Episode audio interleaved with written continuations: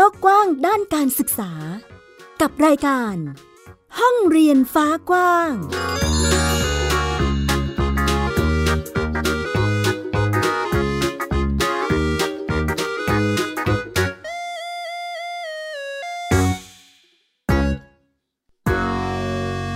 สวัสดีค่ะ ต้อนรับคุณผู้ฟังทุกท่านเข้าสู่รายการห้องเรียนฟ้ากว้างค่ะ กลับมาพบกับหมิวอัยดาสนศรีเช่นเคยที่ www.thaipbspodcast.com นะคะ หรือคุณผู้ฟังจะฟังผ่านแอปพลิเคชันของเราก็ได้กับแอปพลิเคชัน Thai PBS Podcast ดาวน์โหลดได้แล้วทั้งระบบ iOS แล้วก็ระบบ Android นอกจากนี้ยังฟังผ่านช่องทางอื่น ๆ ได้อีกด้วยนะคะ ไม่ว่าจะเป็น Apple Podcast Google Podcast Podbean Spotify นะคะ ก็สามารถที่จะรับฟังเราได้ทุกช่องทางเลย ไม่ว่าเวลาไหนก็แล้วแต่นะคะสามารถฟังได้ตลอดตามสะดวกของคุณผู้ฟังทุกๆทท่าน แล้วก็ขอทักทายไปยังสถานีวิทยุที่มีการเชื่อมโยงสัญญาณกับเราด้วยค่ะ วันนี้ห้องเรียนฟ้ากว้างยังคงมีประเด็นที่น่าสนใจมาให้ได้ติดตามกันอีกเช่นเคย เป็นการเรียนรู้ในพื้นที่ต่างๆนะคะไม่ว่าจะอยู่ต่างจังหวัดหรือว่าอยู่ในชุมชน หรือเรียนรู้ผ่านกระบวนการเรียนรู้ อะไรก็แล้วแต่นะคะคุณผู้ฟังวันนี้นำมาเล่าให้คุณผู้ฟังได้ติดตามกัน จะมีอะไรบ้างนั้นไปฟังกันค่ะ ไทย PBS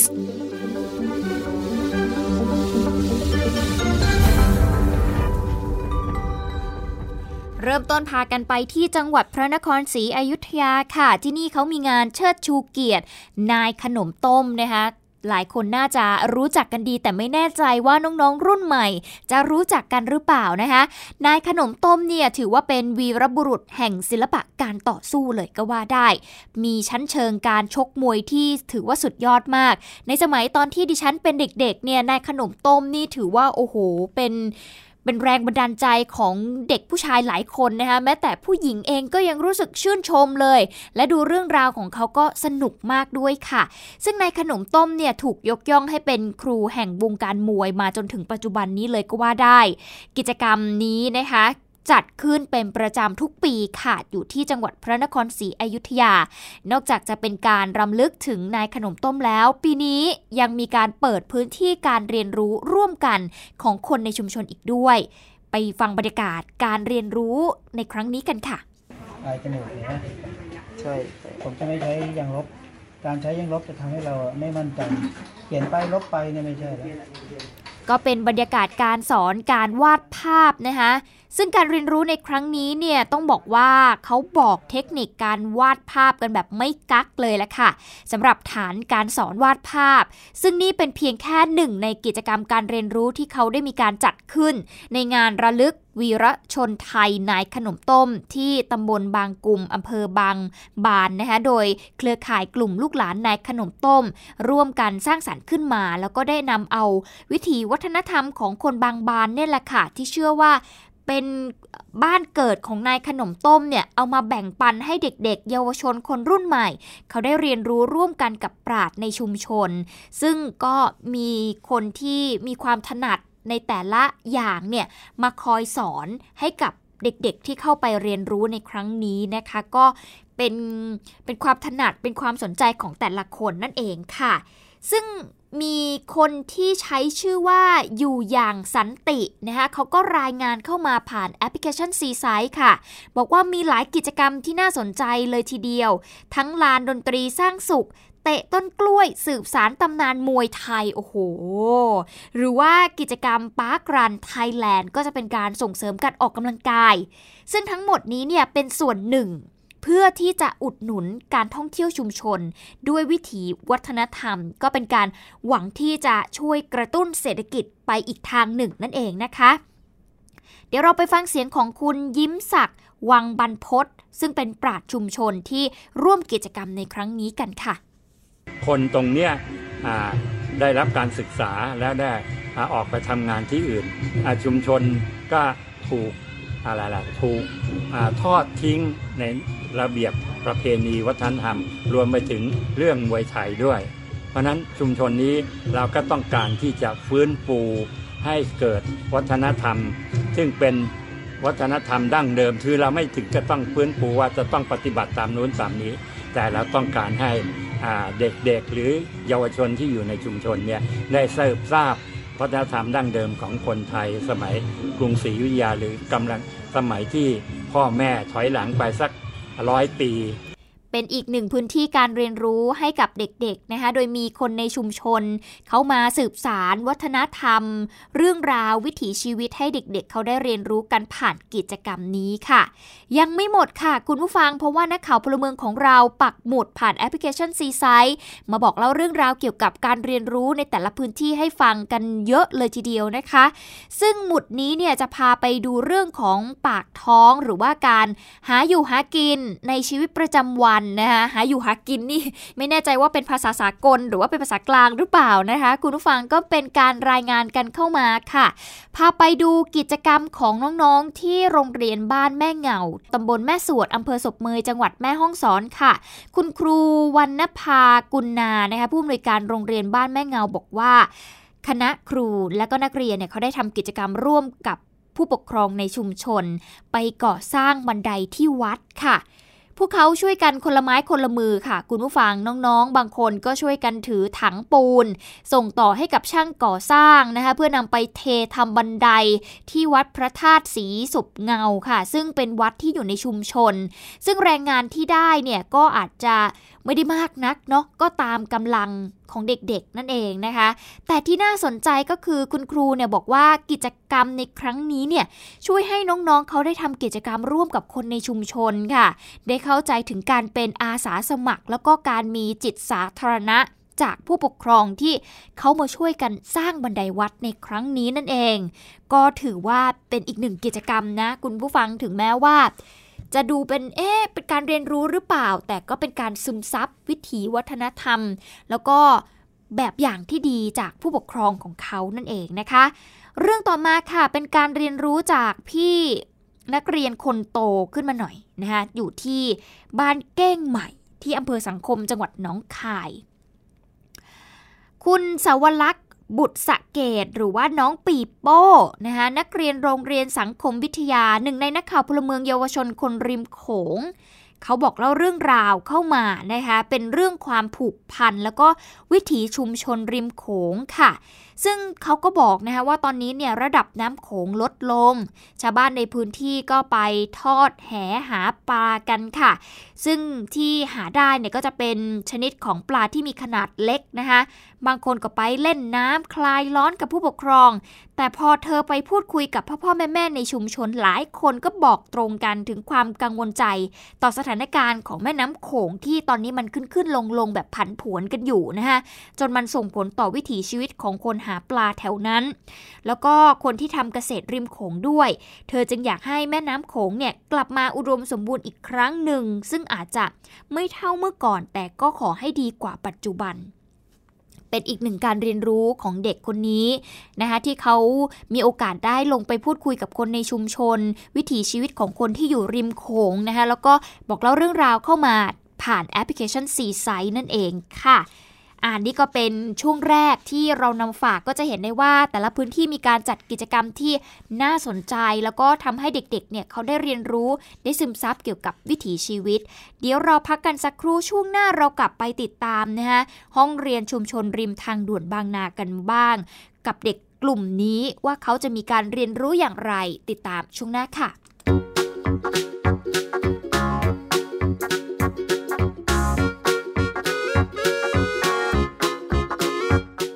โลกกว้างด้านการศึกษา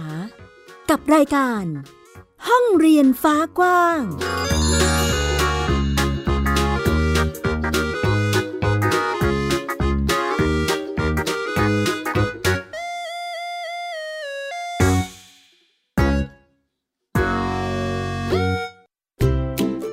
ช่วงเวลาแห่งความสุขช่วงเวลาแห่งการเรียนรู้ ยิ้มรับความสดใสในรายการพระอาทิตย์ยิ้มแฉ่งเย้ พี่เหลือมตัวยาวลายสวยใจดี รับตัวโยงสูงโปร่งคอยาว พี่วานตัวใหญ่พุงป่องพ้นหนาปูพี่โลมาที่แสนจะน่ารักแล้วก็ใจดี ชวนน้องๆ มาเติมเต็มความสุขสดชื่นสดใส ห้องสมุดใต้ทะเล โอ้โห ความรู้เยอะมาก และนิทานลอยฟ้าของเราก็มีนิทานที่แสนจะสนุกมาให้น้องๆ ได้ฟังกันทุกวันเลย อย่าลืมนะติดตามฟังพวกเราได้ที่เว็บไซต์ www.thaipbspodcast.com แอปพลิเคชัน Thai PBS Podcast แล้วพบกันนะครับ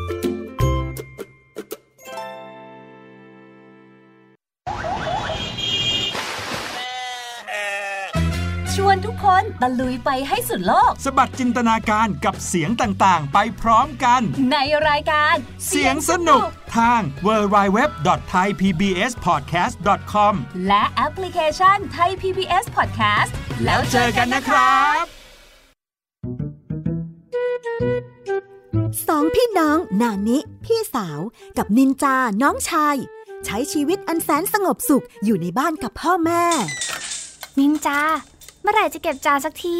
กินเสร็จแล้วก็เอาแต่นั่งเล่นเกมอยู่นั่นแหละ โห พี่นานี่ไม่รู้อะไรข้าแต่อยู่มาวันหนึ่ง กลับมีเพื่อนบ้านประหลาดประหลาดๆมาอาศัยอยู่ข้างบ้าน พวกเขาเป็นใครกันนะไม่ได้นะ เอาออกมาใหม่เลยนานี้ตามไก่ตัวหนึ่ง เสือตัวหนึ่ง แล้วก็กอริลลาตัวหนึ่งเหรอแกง นานิกับนินจาจะทำยังไง เมื่อต้องเจอกับเพื่อนบ้านจอมป่วนที่ไม่ใช่คนสองพี่น้องต้องใช้สติปัญญาความกล้าหาญเพื่อรับมือกับปัญหาวุ่นวุ่นที่เหล่าเพื่อนบ้านสร้างขึ้นมาไม่หยุดหย่อน ติดตามในละคร แก๊งป่วน กวนเพื่อนบ้าน ทั้งเว็บไซต์ แอปพลิเคชัน และ YouTube ไทย PBS Podcast และอย่าลืมกดถูกใจ Facebook Thai PBS Podcast ด้วยนะ แก๊งป่วน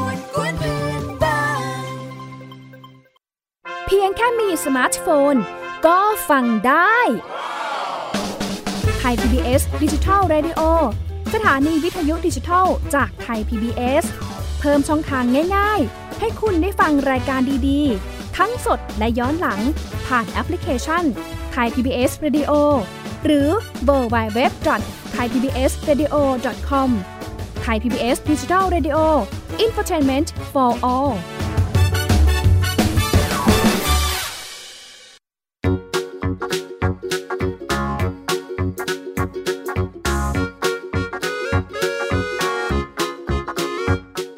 ลกกว้างด้านการศึกษา กับรายการ ห้องเรียนฟ้ากว้าง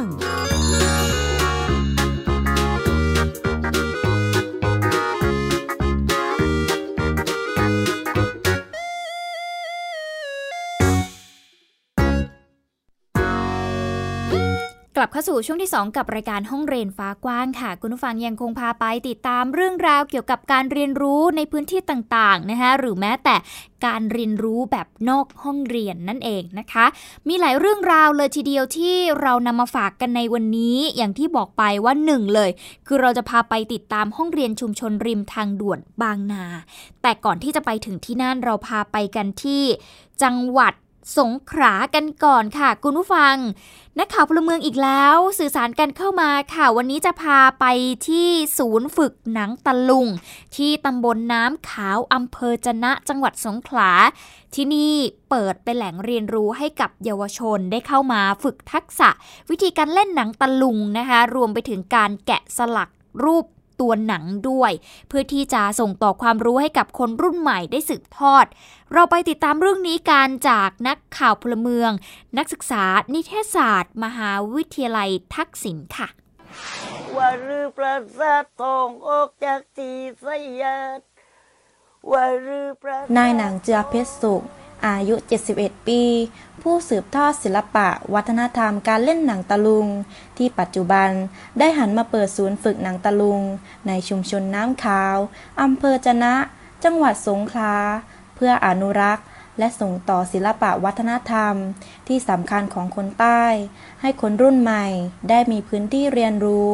คืออาจารย์คิดว่าในเมื่อเรารู้แล้ว ตรงนี้ถ้าว่าเรารู้ไว้เพียงเก็บไว้รู้เฉพาะตัวเรา คือถ้าเราไม่พยายามค้นคว้าหรือหาเด็กเพื่อที่จะท้ายถอดต่อตรงนี้ อาจารย์เชื่อในเลือเกินว่ามด ในเมื่อเด็กผู้นึงคนใดเยาวชนผู้นึงคนใดที่ต้องการที่จะเข้ามาเรียนรู้สืบทอดการถ่ายทอดของนั่งเจือตรงนี้ อาจารย์เจือพร้อมที่จะถ่ายทอดให้เพื่อเป็น วิทยาทานโดยที่ว่าไม่ได้คิดค่าหน่วยกิจใดๆทั้งสิ้น สิ่งที่ได้จากปรดเจือนะครับนอกจากการที่เราแกนนังตะลุงเนี่ยก็มีเรื่องการเล่นนั่งนะครับ ไม่ว่าจะเป็นพวกการใช้ยีราท่าทาง การสวมวิญญาณลูกตัวตลกนะครับ ก็มีมากมายหลายอย่าง เราได้เรียนรู้อะไรหลายๆอย่างนะครับ ไม่ว่าจะเป็นการใช้ชีวิตในสังคมหรือว่าการว่างตัวการเป็นนายนั่งเราต้องปรับตัวยังไงให้เข้ากับคนรอบข้างได้เพราะว่านายนั่งเนี่ยเป็นคนที่อยู่กับสังคมนะครับ นอกจากการแสดงศิลปะหนังตะลุงแล้ว ลุงเจือยังมีความสามารถในด้านงานฝีมือ ด้วยการแกะสลักรูปหนังตะลุง ที่ออกแบบโดยการใช้สีสัน และการวางลวดลายลงบนตัวหนัง ให้ออกมาเป็นตัวละครต่างๆ ที่เราได้รู้จักกัน การแกะหนังตะลุงจะแกะ ระหว่างการแกะในหนังหรือการแกะในดาดคือมันจะแตกต่างกัน เพราะถ้าการแกะในดาดมันจะต้องโสนสมมติว่าดาดข้าวเท่า คือเราโสนประมาณโซกชันเสร็จมันจะได้คุมแต่ถ้าการแกะในหนังนี้คือไม่ว่าจะนั่งนั่งบางหรือนั่งหนาเราก็ต้องใช้มีดปลายแหลมคือลักษณะการถือมีดคือมันจะแตกแตกต่างกันกับว่าเราเราถือมีดหรือควานพักหรือเฉียดเนื้อการส่งต่องานศิลปะ การเล่นหนังตะลุงให้กับคนรุ่นใหม่ได้เข้ามามีส่วนร่วม และหันมาให้ความสนใจมากขึ้นในปัจจุบัน ก็เป็นอีกหนึ่งทางเลือก ที่จะสามารถรักษาศิลปะวัฒนธรรมท้องถิ่นให้คงอยู่ ไปพร้อมกับการต่อยอดเป็นอาชีพ ให้กับตัวเองได้ในอนาคต นักข่าวพลเมือง นิสิตนิเทศศาสตร์ มหาวิทยาลัยทักษิณรายงาน ถือเป็นอีกหนึ่งพื้นที่การเรียนรู้ที่ให้เด็กๆเเขาได้เรียนรู้เกี่ยวกับ หนังตะลุงนะคะคุณผู้ฟังซึ่งเด็กๆ ยุคใหม่ เชื่อว่าหลายคนเนี่ยน่าจะไม่ค่อยได้ดูหรือว่าไม่ค่อยรู้จักกันละ แต่พอมีพื้นที่แบบนี้เปิดโอกาสให้พวกเขาได้ไปเรียนรู้ในพื้นที่จริง ได้ลงมือทำจริงเนี่ยเชื่อว่าพวกเขาจะช่วยกันสืบสารต่อไปได้ในอนาคตนะคะ ไปกันที่ห้องเรียนชุมชนริมทางด่วนบางนากันบ้างค่ะ ห้องเรียนห้องนี้เป็นการเชื่อมคนสองกลุ่มเข้าด้วยกัน ก็คือเด็กๆในชุมชน แล้วก็กลุ่มคนรุ่นใหม่ ที่เขาเนี่ยต้องมาทำความรู้จักกันค่ะ ท่ามกลางความสนุกสนานแล้วก็การเรียนรู้นอกห้องเรียน เด็กสองกลุ่มนี้จะมีวิธีการเรียนรู้กันอย่างไรบ้าง ไปติดตามจากรายงานค่ะ บรรยากาศการเรียนรู้ของน้องๆ ในกิจกรรมเปิดห้องเรียนชุมชนริมทางด่วนบางนา กรุงเทพมหานคร ที่จัดขึ้นเพื่อเติมทักษะนอกห้องเรียนให้กับเด็กๆ กลุ่มเปราะบางในชุมชนท่ามกลางสถานการณ์โควิด -19 โดยกลุ่มอาสาฟิลทริปร่วมกับเครือข่ายสลัมสี่ภาค และกองทุนเพื่อความเสมอภาคทางการศึกษา หรือกสศกิจกรรมเสริมทักษะความรู้ถูกออกแบบเพื่อตอบรับกับความสนใจของเด็กๆ ไม่ว่าจะเป็นกิจกรรมวาดรูประบายสีน้ำ กิจกรรมสร้างศิลปะจากลวดลายมัดย้อมผ้า กิจกรรมเต้นตัดต่อทดลองเป็นยูทูบเบอร์ กิจกรรมกีฬาฟุตบอลกลางแจ้ง และกิจกรรมฝึกพูดภาษาอังกฤษวันนี้ก็มีแบบเต้นทำคลิปแล้วก็สอนตัดต่อเวสอนถ่ายคลิปค่ะรู้สึกว่ากล้าแสดงออกมากขึ้น แล้วก็ดีใจที่แบบได้ถ่าย ก็รู้สึกดีใจที่พวกพี่ๆมาให้เล่นทางกิจกรรมต่างๆค่ะ การเปิดห้องเรียนชุมชนครั้งนี้ได้รวมกลุ่มนิสิตนักศึกษาจากหลายมหาวิทยาลัยที่มีความสนใจ มาร่วมจัดกิจกรรมให้กับน้องๆ โดยนอกจากจะมาเป็นผู้ถ่ายทอดวิชาความรู้แล้ว ตัวนักศึกษาที่มาวันนี้ก็ได้เรียนรู้ความเป็นชุมชน ได้เห็นสภาพความเป็นอยู่ของชีวิตใต้ทางด่วน และชุมชนเมืองแออัด ได้รับรู้เรื่องราวการต่อสู้ของคนในชุมชน เพื่อความเป็นอยู่ที่ดีขึ้นของพวกเขาเอง ในกรุงเทพอย่างเงี้ยก็มันก็ยังมีสังคมเล็กๆเล็กๆที่เราอาจจะไม่เคยเห็นหรืออะไรเงี้ยเราก็จะได้เรียนรู้ว่าเขาอะอยู่กันยังไงเป็นยังไงบ้างแล้ว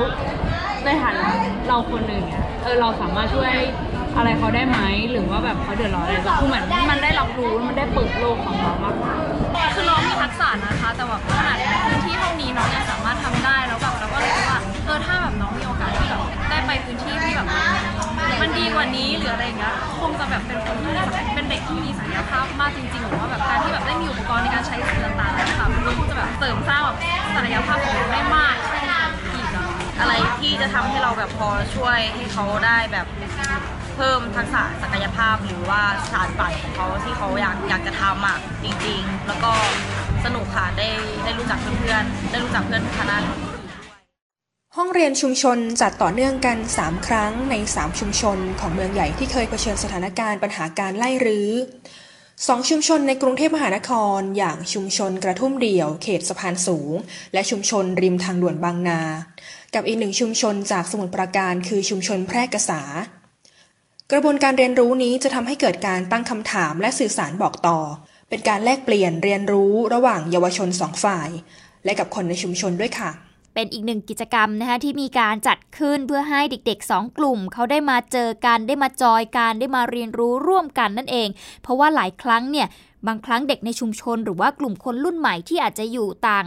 พื้นที่ต่างอะไรกันเนี่ยก็ไม่มีโอกาสได้มารู้จักกันนะคะ กิจกรรมนี้ก็เป็นอีกหนึ่งกิจกรรมที่ทำให้พวกเขาเนี่ยรู้จักกันมากขึ้นนั่นเองค่ะ ไปที่อีกหนึ่งเรื่องค่ะคุณผู้ฟังเป็นความน่ารัก แล้วก็เป็นความอุ่นใจของครอบครัวเลยทีเดียวเป็นเรื่องราวของอดีตคุณครูวัย 67 ปี 67 ปีนี้ถือว่าเป็นวัยที่เกษียณอายุไปเป็นที่เรียบร้อยแล้วนะคะ เกษียณราชการเนาะแต่ว่าคุณครูท่านนี้นะคะตัดสินใจ มายืนสอนหน้าห้องเรียนกับเด็กๆ นักเรียนอีกครั้งหนึ่งค่ะ เพื่อที่จะให้ลูกสาว เขาได้พักผ่อนจากสภาพร่างกายที่อ่อนแอจากการฉีดคีโมบำบัดรักษามะเร็งนั่นเองนะคะ แม้ว่าจะกะเกษียณไปแล้ว แต่ว่าจิตวิญญาณความเป็นครูของคุณครูจริยาจอมพิพัฒน์พงศ์อายุ 67 ปีเนี่ย แม้วัยขนาดนี้ก็ไม่ได้ลดลงตามการเวลาเลยนะคะทำให้บรรยากาศการเรียนการสอนใน ห้องของน้องๆ ชั้นป .1 ทับ1โรงเรียนชุมชนบ้านปาดังที่ตำบลปาดังเบซาอำเภอ สะเดาะที่จังหวัดสงขลาเนี่ยสนุกสนานมาก ๆ เลยทีเดียวแล้วค่ะ เดี๋ยวลองฟังบรรยากาศของการเรียนรู้กันค่ะ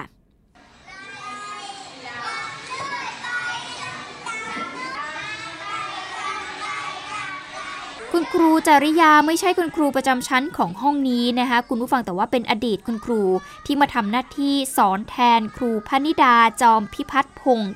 ซึ่ง เป็นลูกสาว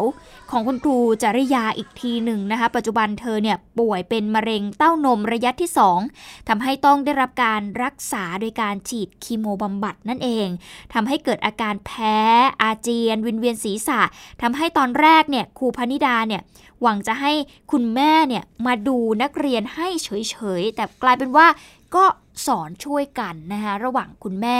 กับคุณลูกนั่นเองค่ะ ตอนนั้นคือนึกถึงคุณแม่เป็นเป็นเป็นคนแรกนะคะ เพราะว่าหลังจากที่ตัวเองป่วยปุ๊บก็คุณแม่เป็นคนดูแลมาโดยตลอด แล้วก็เลยบอกกับแม่ว่า คือลูกไม่ไหวแล้วลูกมีอาการเวียนหัว แล้วก็บวกกับอาอาเจียนด้วย แม่ก็รีบมาแล้วก็เข้าสอนคือใจจริงอะอยากจะให้แม่แค่มาควบคุมชั้นเรียนเฉยๆไม่คิดว่าจะเห็นภาพที่แม่เนี่ยขึ้นกระดานเขียนหนังสือ แล้วก็ให้เด็กๆเนี่ยอ่านอ่านหนังสือตาม คือเป็นกระบวนการจัดการเรียนการสอนในชั้นเรียนเลยอะค่ะนั่นก็เป็นเสียงของคุณครูพันิดานะคะซึ่งเป็นลูกสาวนั่นเองค่ะ ที่ได้เล่าถึงการมาสอนครั้งนี้ของคุณแม่ให้ฟัง ทางด้านผู้อำนวยการโรงเรียนก็ทราบเรื่องนี้แล้วนะคะแล้วก็ได้มีการแนะนำคุณครูจริยากับเด็กๆ แล้วก็ได้ทำการสอนมาโดยตลอดเลย จนตอนนี้เนี่ยคุณครูพันิดาเองก็กลับมาสอนนักเรียนได้เหมือนเดิมแล้ว แต่ในระหว่างรอการทำฉายแสงระหว่างที่รักษาอาการป่วยอยู่เนี่ยคุณครูจริยาก็จะยังคงทำหน้าที่ในการสอนแล้วก็เป็นพี่เลี้ยงให้กับลูกจนกว่าจะหายป่วย โดยที่เธอไม่รับค่าตอบแทนเลยค่ะ โอ้โห สุดยอดมากนะคะคุณผู้ฟังต้องปรบมือให้กับคุณครูท่านนี้เลย จิตวิญญาณของคุณครูยังคงเต็มเปี่ยมนะคะแล้วก็ทำเพื่อลูกสาวด้วยทำให้ลูกสาวเนี่ยรู้สึกว่าภูมิใจแล้วก็รักคุณแม่มาก ๆเลย ฟังแบบนี้แล้วก็รู้สึกตื้นตันไปด้วยเลยนะคะคุณผู้ฟังเพราะว่าเนาะก็ต้องดูแลกัน คุณแม่คุณลูก ในฐานะที่ลูกเองก็ยังต้องทำหน้าที่ในการเป็นคุณครูต่อไป ในขณะที่ก็ต้องรับการรักษาบางครั้งบางทีเนี่ยอาจจะไม่ไหวคุณแม่ก็ต้องเข้ามาช่วยมา support นะคะก็ถือว่าเป็นการส่งเสริมแล้วก็เป็นบรรยากาศการเรียนรู้ที่อบอุ่น วันนี้จึงนำมาเล่าแล้วก็มาพูดคุยให้คุณผู้ฟังได้รับฟังกันนั่นเองนะคะเอาละทั้งหมดนี้คือห้องเรียนฟ้ากว้างที่นำมาฝากคุณผู้ฟังในวันนี้ค่ะ ใครที่อยากจะฟังเกี่ยวกับการศึกษาว่า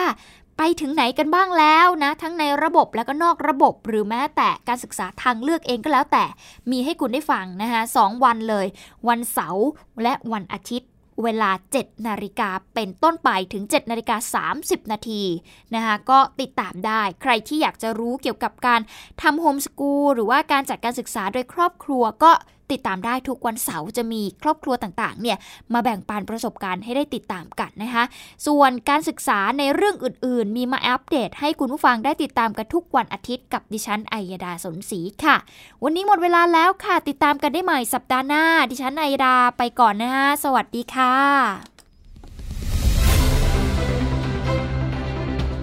ติดตามรายการได้ที่ www.thaipbspodcast.com